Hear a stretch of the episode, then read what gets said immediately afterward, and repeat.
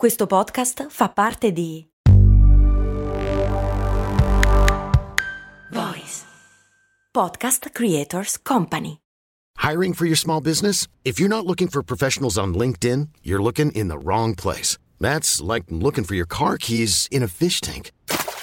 LinkedIn helps you hire professionals you can't find anywhere else, even those who aren't actively searching for a new job but might be open to the perfect role. In a given month, over 70% of LinkedIn users don't even visit other leading job sites. So start looking in the right place. With LinkedIn, you can hire professionals like a professional. Post your free job on linkedin.com slash people today.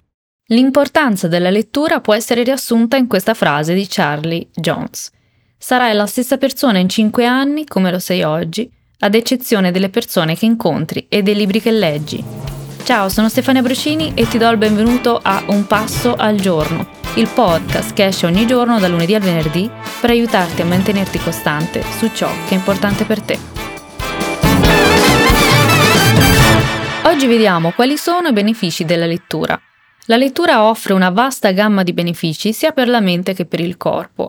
Ecco alcuni dei principali vantaggi. Ci aiuta a comunicare meglio, ad esprimerci meglio, stimola la mente, il pensiero critico, Riduce lo stress. Uno studio del 2009 presso l'Università del Sussex ha scoperto che pochi minuti di lettura possono ridurre lo stress fino al 68%. Una cosa che consiglio spesso è leggere prima di andare a dormire, perché può aiutare a rilassarsi e favorire un sonno migliore, a condizione che si scelgano letture rilassanti e non troppo stimolanti. Stimola la creatività, l'immaginazione ci permette di immergerci in mondi immaginari, esplorare nuovi universi o seguire appassionanti trame. La lettura di storie e narrazioni può aiutare a sviluppare una maggiore comprensione e empatia verso le persone e le situazioni, poiché permette di entrare in contatto con le esperienze altrui. Tante persone con cui mi capita di lavorare vogliono leggere, ma è un'abitudine che procrastinano, e le principali motivazioni sono due. La prima, si autoimpongono letture sulla base di ciò che credono dovrebbero leggere, magari letture sulla crescita personale, sulla formazione. In questo modo però trasformano un piacere in un dovere. Quindi, prima cosa da fare, scegli qualcosa che ti piace, non autogiudicarti, non pensare di dover essere sempre produttiva o produttivo. Leggi per il semplice e puro piacere di leggere. Fai questa scelta oggi e ti ringrazierai ben presto.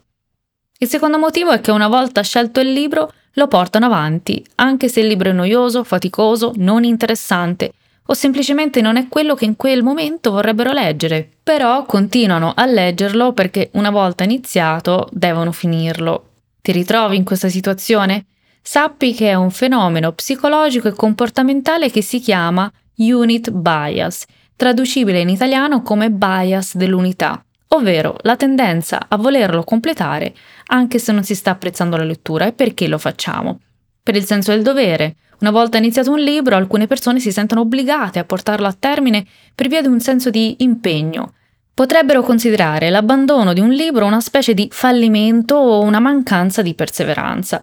Talvolta si continua nella speranza che la trama migliorerà o che il libro avrà un colpo di scena sorprendente alla fine. Questa speranza può spingere le persone a continuare la lettura nonostante le delusioni iniziali. E ci sta inizialmente. Diamo una chance al libro, però se questo ci porta a non leggere e a procrastinare la lettura, tanto vale cambiare libro, non credi? Alcuni provano invece un forte desiderio di completare ciò che iniziano e questo si applica anche alla lettura dei libri. Faccio parte di quei lettori che non hanno nessun problema a lasciare un libro a metà Vivo i libri più come se fossero delle conversazioni che si possono iniziare, interrompere, per poi parlare di altro e quindi leggere altri libri, riprendere nel momento in cui si ha necessità di riprendere il discorso. Personalmente credo che non ci sia niente di sbagliato nell'abbandonare un libro se non lo si sta apprezzando. La lettura dovrebbe essere un piacere e forzarsi a finire un libro che non si apprezza può far perdere il divertimento e l'interesse nella lettura stessa e questo è ancora peggio che lasciare una lettura a metà.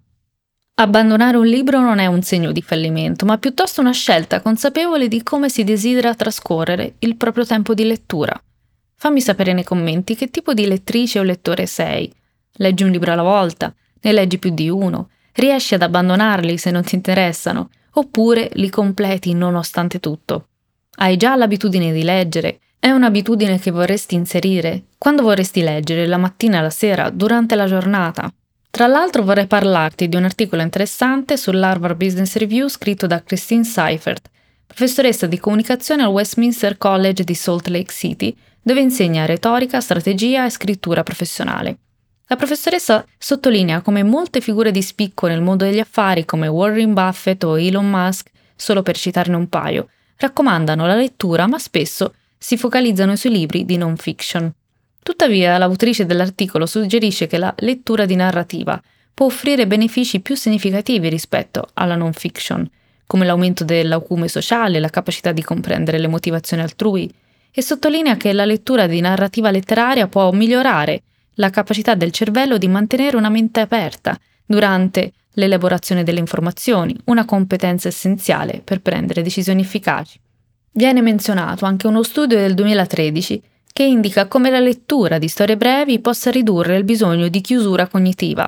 In poche parole siamo più a nostro agio nel valutare punti di vista diversi, abbiamo più predisposizione a sviluppare il pensiero critico senza la pressione di dover far chiarezza e vedere tutto nero o bianco, e questo aiuta a sviluppare anche l'empatia e l'intelligenza emotiva. Direi quindi che un'ottima idea è quella di aggiungere anche un romanzo o comunque narrativa alla nostra lettura. Se ti va e ascolti su Spotify, oltre a condividere che tipo di lettore e lettrice sei, hai voglia di suggerire agli altri ascoltatori un romanzo che secondo te merita di essere letto? Aiutiamoci a creare una bella lista. A domani!